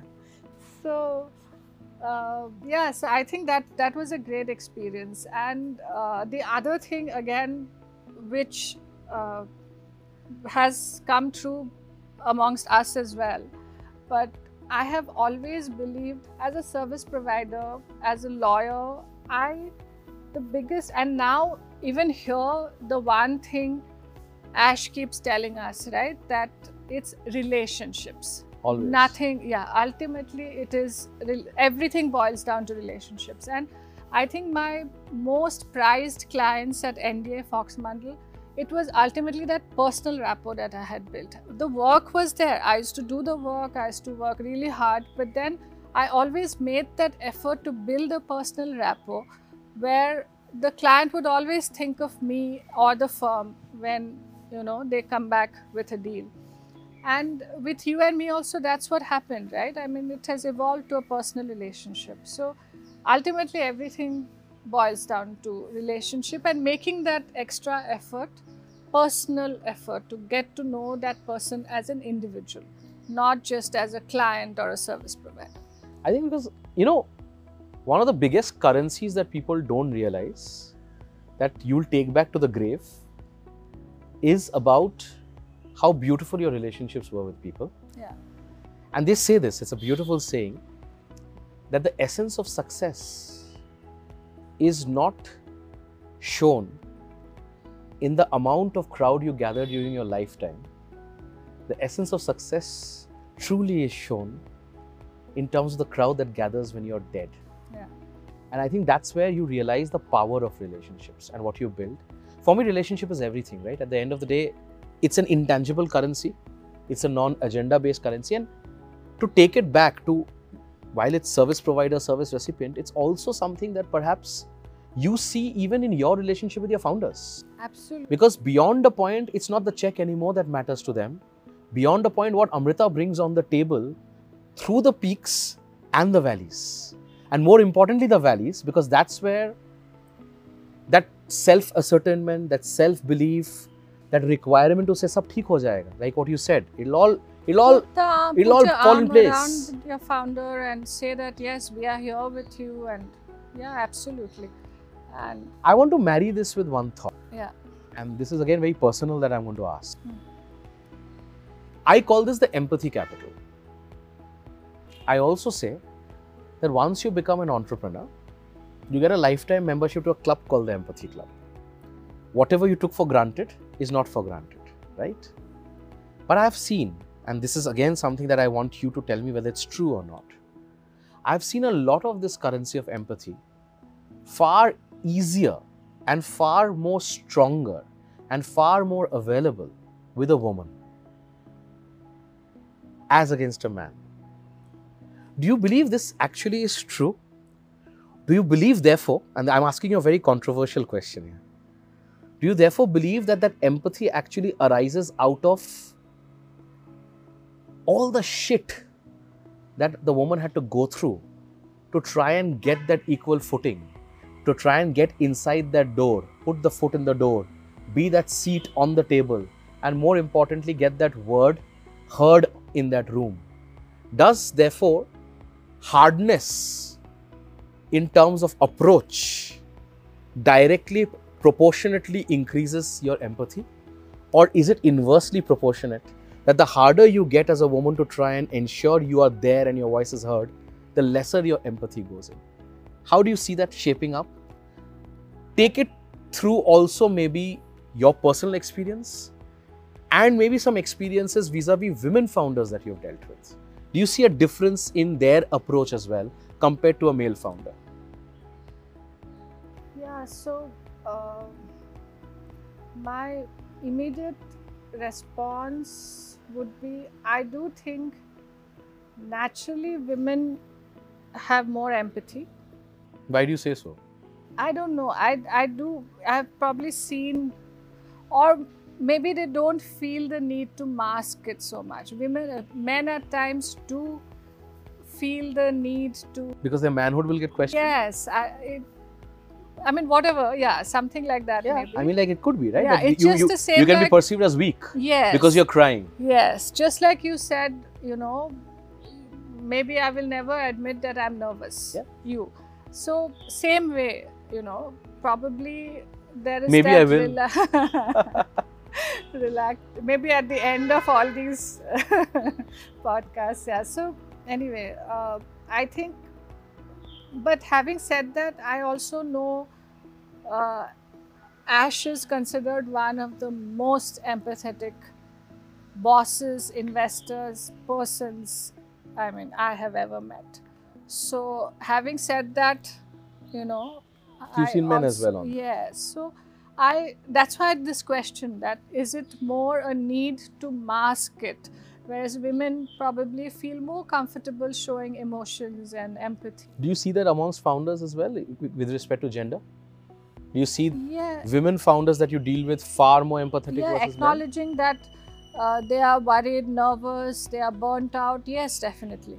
I think women's acknowledge that women founders, and again, this is, I'm not saying this is the rule, I'm just talking about my own experience. Everyone talks about their own. Yeah, just making sure. Don't worry, you don't have caveat. Forget the lawyer hat. There's no lawyer hat in this conversation. So that that never goes away. So yeah, so I do think, uh, but at, at, I also want to touch upon the other point. Unfortunately, I have seen many women because of the struggles they have had to go through through college, through um, and these are some well-known founders and investors. Uh, and in I'm sure in other professions as well, including our legal profession. Our wonderful legal Yes, because of the struggle they go through to be heard, to get that seat at the table, they become bitter.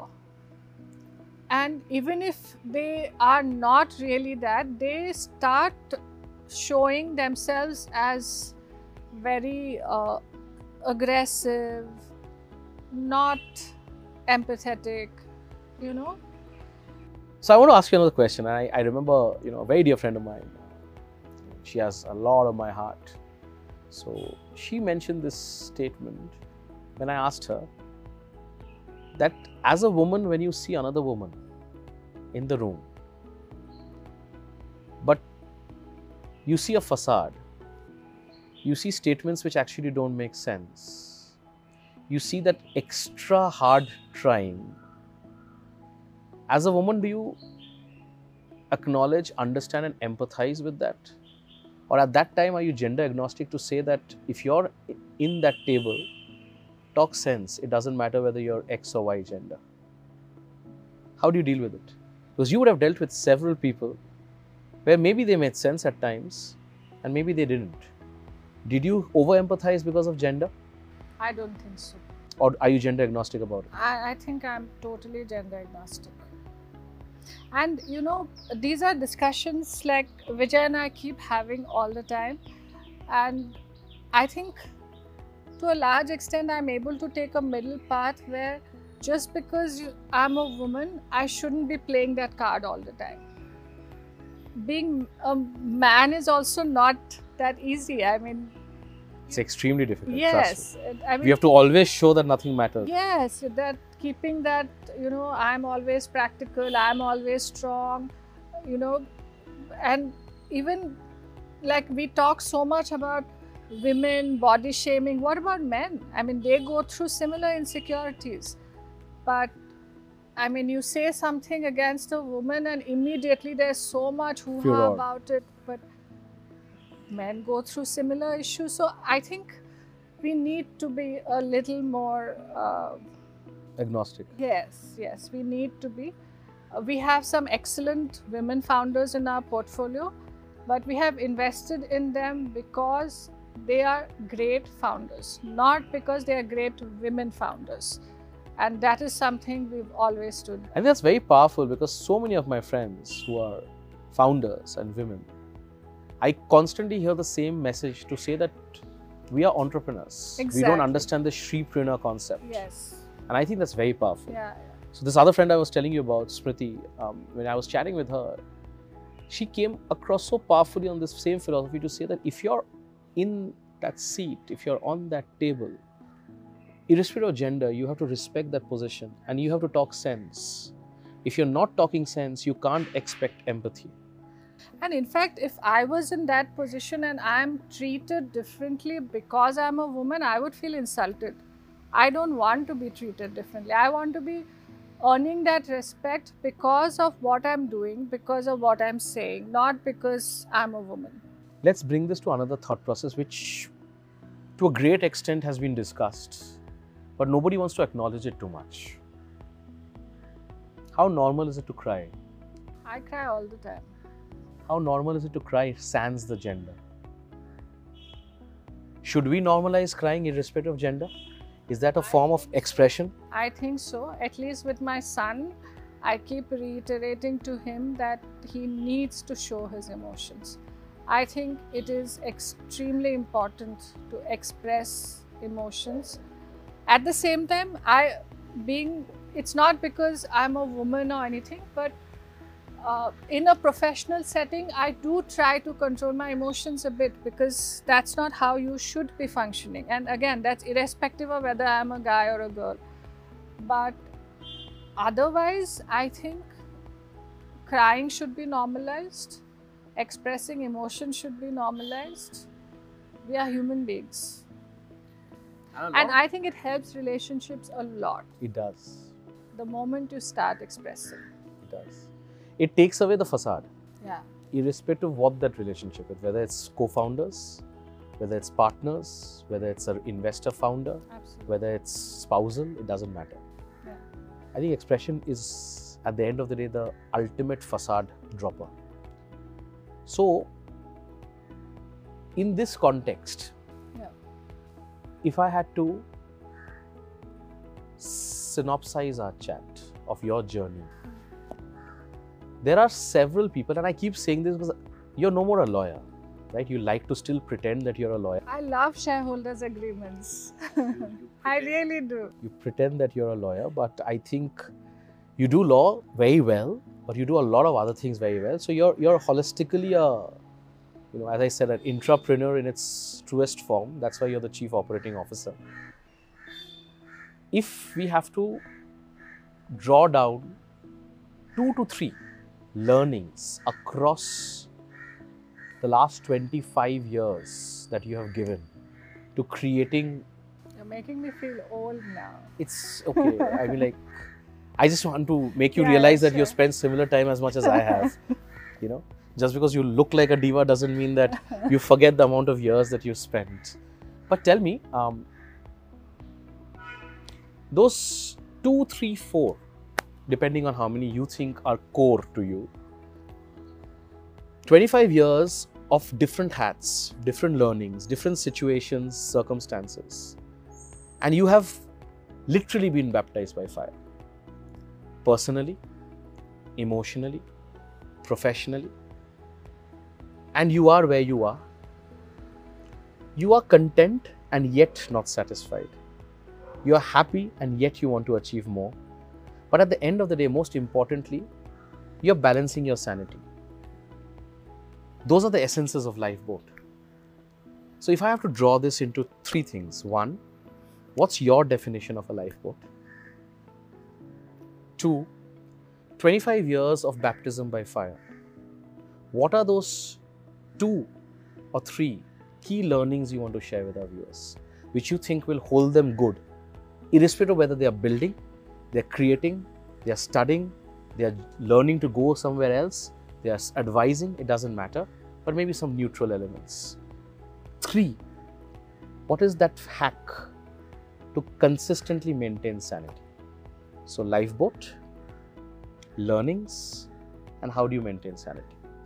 It's my family. Uh, my dad, who's always made me believe that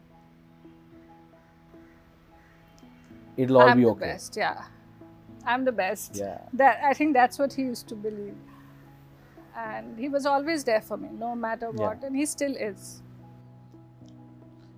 The aura stays. The aura stays forever. And um,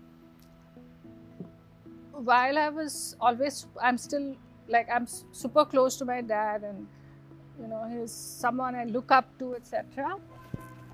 It's always been my mom who's like the silent rock, who's always kept the family together, kept me together.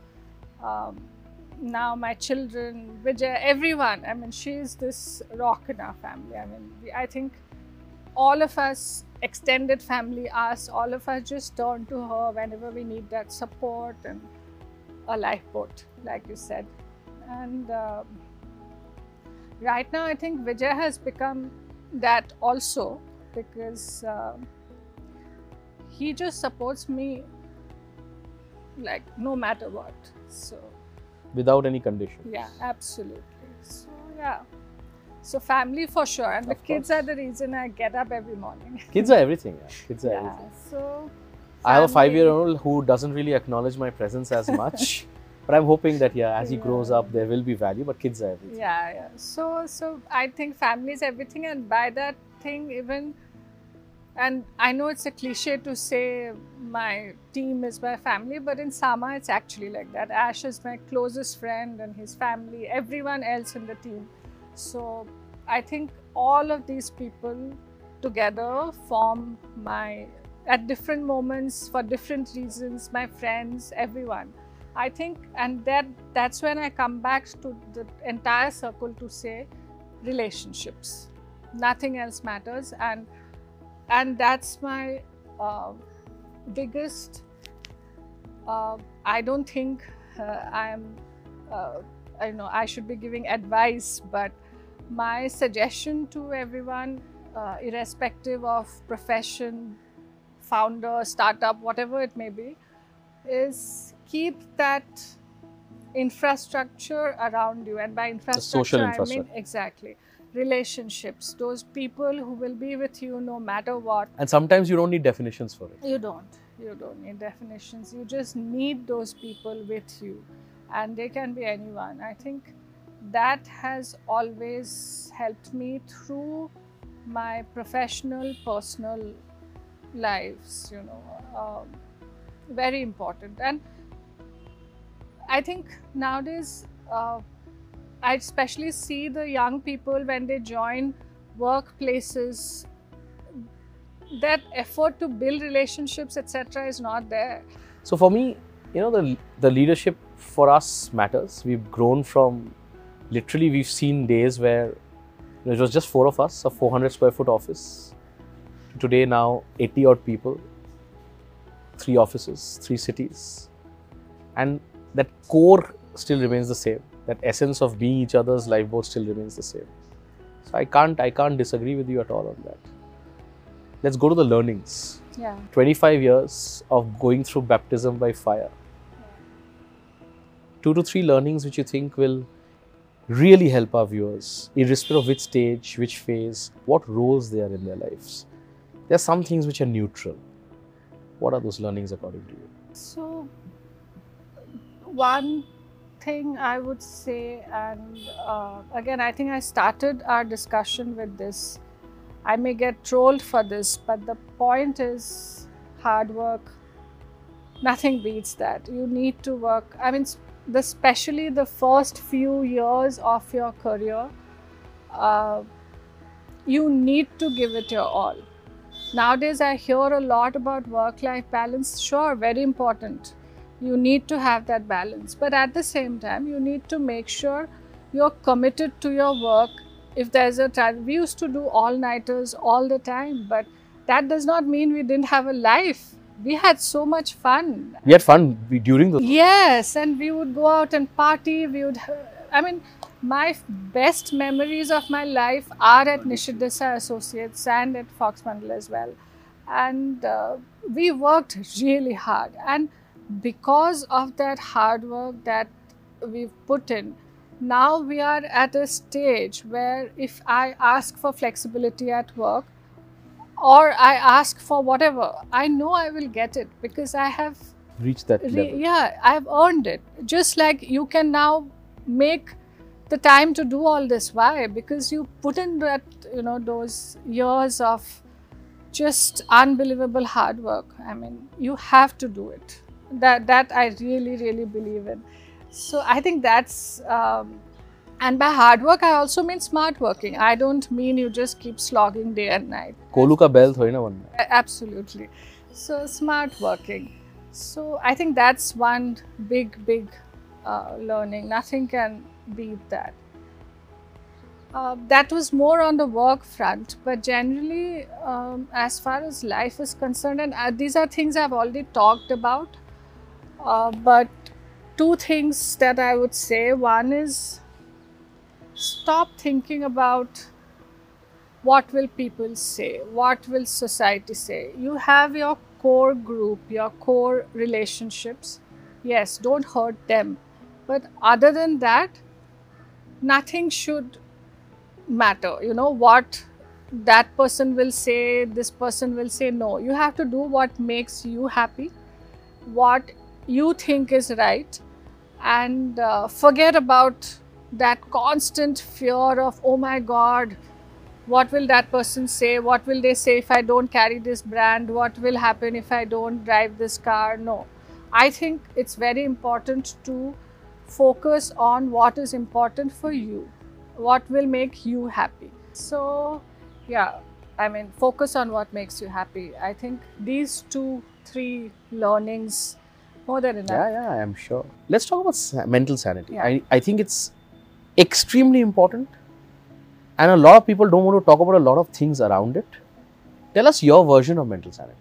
So, uh, I mean, talking about mental sanity, what I think uh, and this is very recent, right? Like I said earlier, I wasn't always, in my head at least, so accepting and okay with things. Uh, it has taken a lot, and uh, what I think has really helped me. One is, of course, what I've already talked about, just the just accepting, going with the flow, and constantly reminding yourself that there is another day you will get up you will move on you will survive you know this is not don't think that this is the end it's never the end so i think just that belief and that constant reminder Every night has the following. Yes. So that has helped me a lot. Um, secondly, I think again something we already touched upon me time, being selfish, making sure no matter how busy you are, take that much time that you need to just get back your energy. Uh, don't think you're being selfish because you're not. You need that time to yourself uh, to be able to come back and give it your 100% to 100% again, whether it's to your family, to your work, to your friends, Yeah. whoever it may be. So, uh, that me time to do things that's just for yourself, even if it is just sitting here and just not doing anything. Reading a book, Yeah, whatever. maybe a fictional book. Yeah. so, But you're, you're so right because it's it's again it's personal downtime. People people undermine the value of downtime. Absolutely. That's important. And thirdly, um, something that's very close to my heart, something that till very recently was considered a stigma, especially in our society, but now thankfully people are being more open about it, talking a lot more openly about it, and that's therapy. Having a therapist. So true. I think it is so important. Uh, it's not something to be ashamed of. I am, in fact, very proud that I do have a therapist. It is just someone I can go and talk to, someone who's not connected to me, not related to me, someone who will just listen.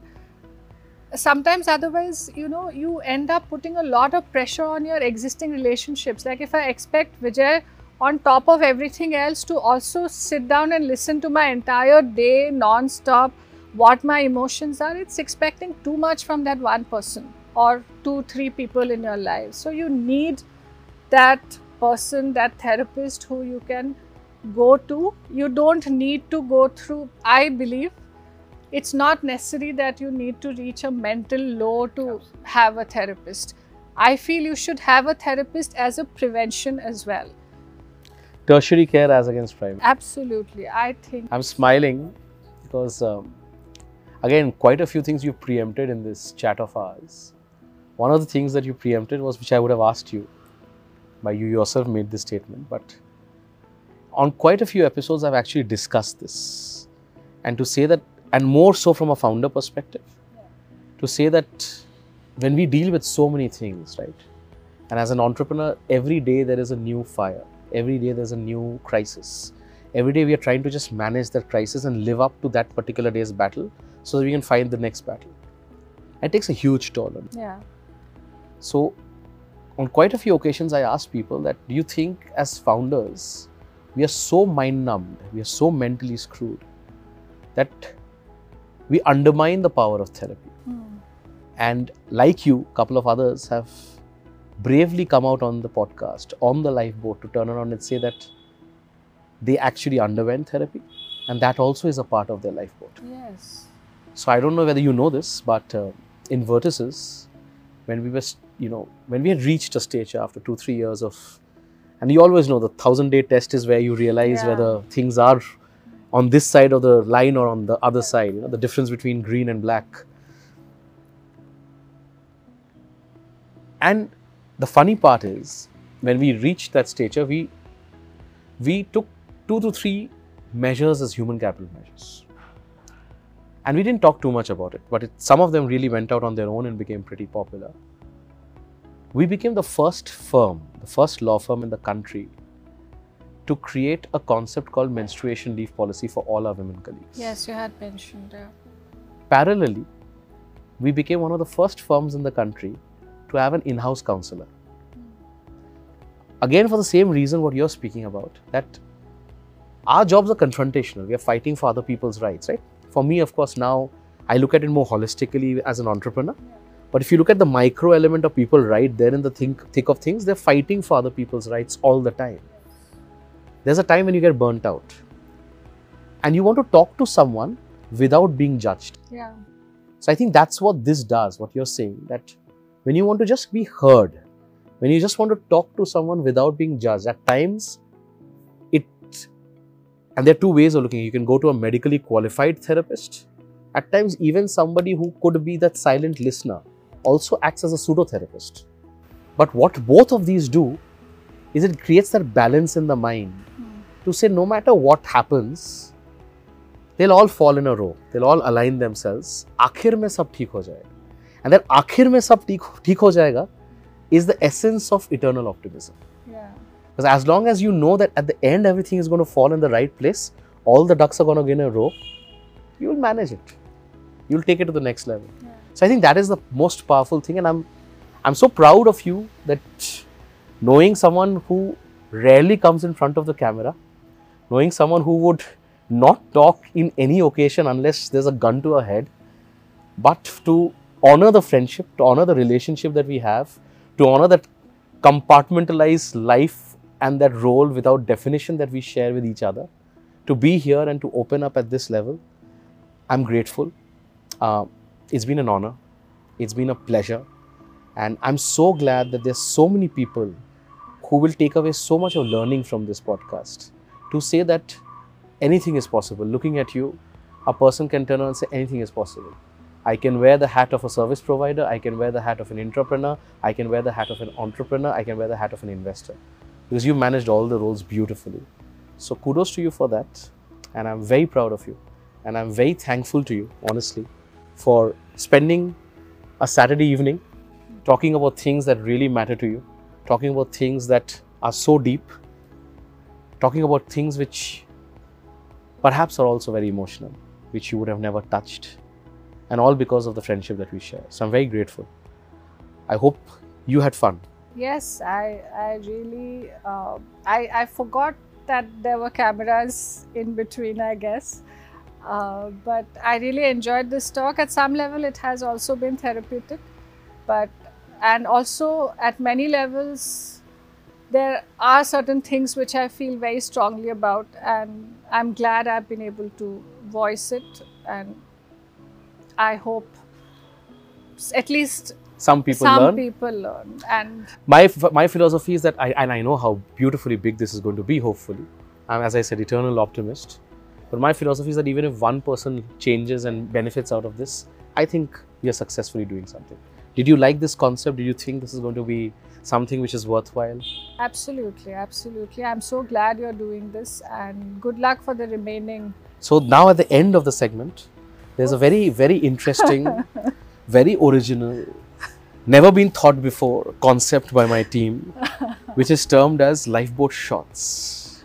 Okay. Okay, and uh, I know that you really try to bribe the team to get these answers, I did. uh, but, or rather these questions Unsuccessfully. unsuccessfully. Um, so the concept of lifeboat shots is rapid fire. Uh, there are no shots. We've had enough of our coffee. Yeah. So we'll go straight to this. I know, and I, therefore I don't have to tell you this uh, because everything that you say, you say from your heart. So till now, everything that you've said, you've spoken from your heart. So don't use your brain here. Continue with your heart. But this is fun segments, right? So rapid fire, instantaneous. Let's go. Shall we? What is that one? hidden- I'm really scared. yeah, okay. What is that one hidden talent that you have, which even your family members don't know about? If I uh, reveal that here, it won't be hidden anymore. That's the idea. That's the idea. make them do things and make them feel that they are the ones who are doing it and not me making them do it. Manipulation. if you could travel anywhere right now, where would you go? Italy. What's the best piece of advice that you've ever received?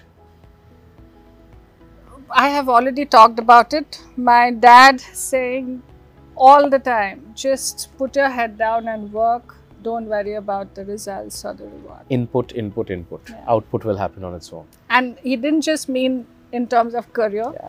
even Everywhere. in terms of relationships. Anything. It's always about the input. Yeah. Output and the throughput automatically gets calibrated. If your life was a movie, what genre would it be? Karan Johar, full on drama, everything large scale, lot of dancing. Very Bollywood, huh? Yeah, totally Bollywood, like Rocky or Rani style. Yeah. What's the weirdest food you've ever tried? That's difficult. I don't try. Cockroach? Oh, no, no, no. No? I, I don't try weird food. What's a hobby that you've always wanted to try? Dancing. Hmm. I did join Shiamak in between, didn't follow through, but I will one day. Okay. What's the most used app on your phone?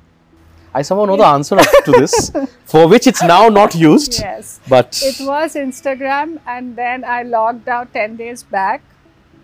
I'll get back on soon. I'm sure. If you could have any superpower for one day, what would it be and why? Superpower. Can the effect last like That depends on your mental prowess.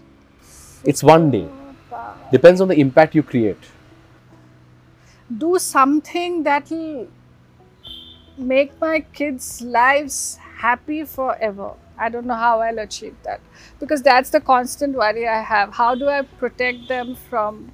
Is that a good thing to do? It's not. It's not. It's not good at all. But I have. I s- if somehow I could just make sure, guarantee that their lives are just happy, I will do anything for that. That's a mother speaking. Yeah. But uh, again, you know, every time you say these things, I get into my philosophical depth.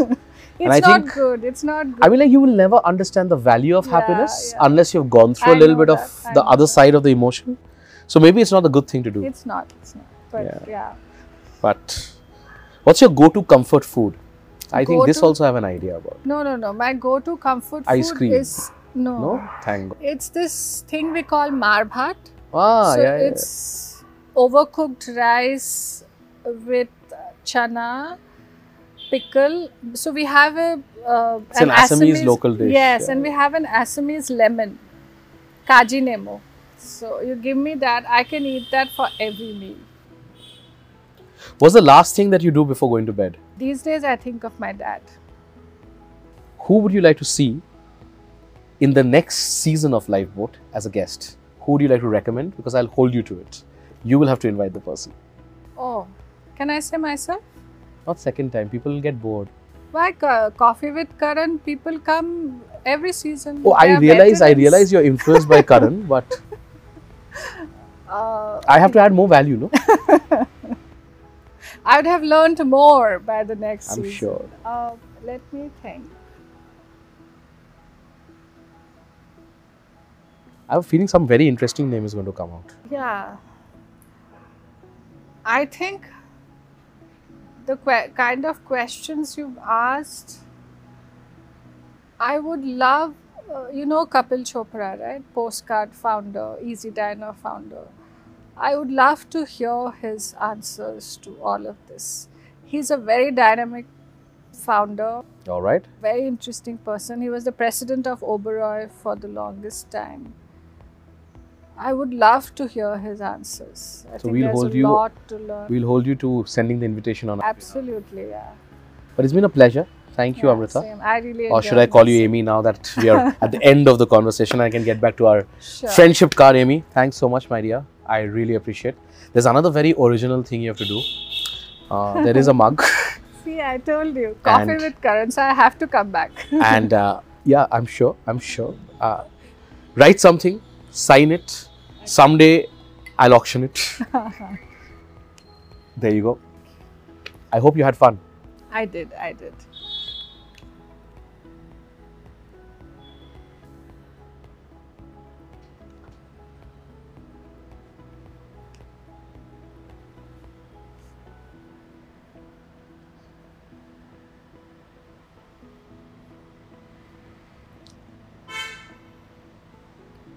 You've written a book.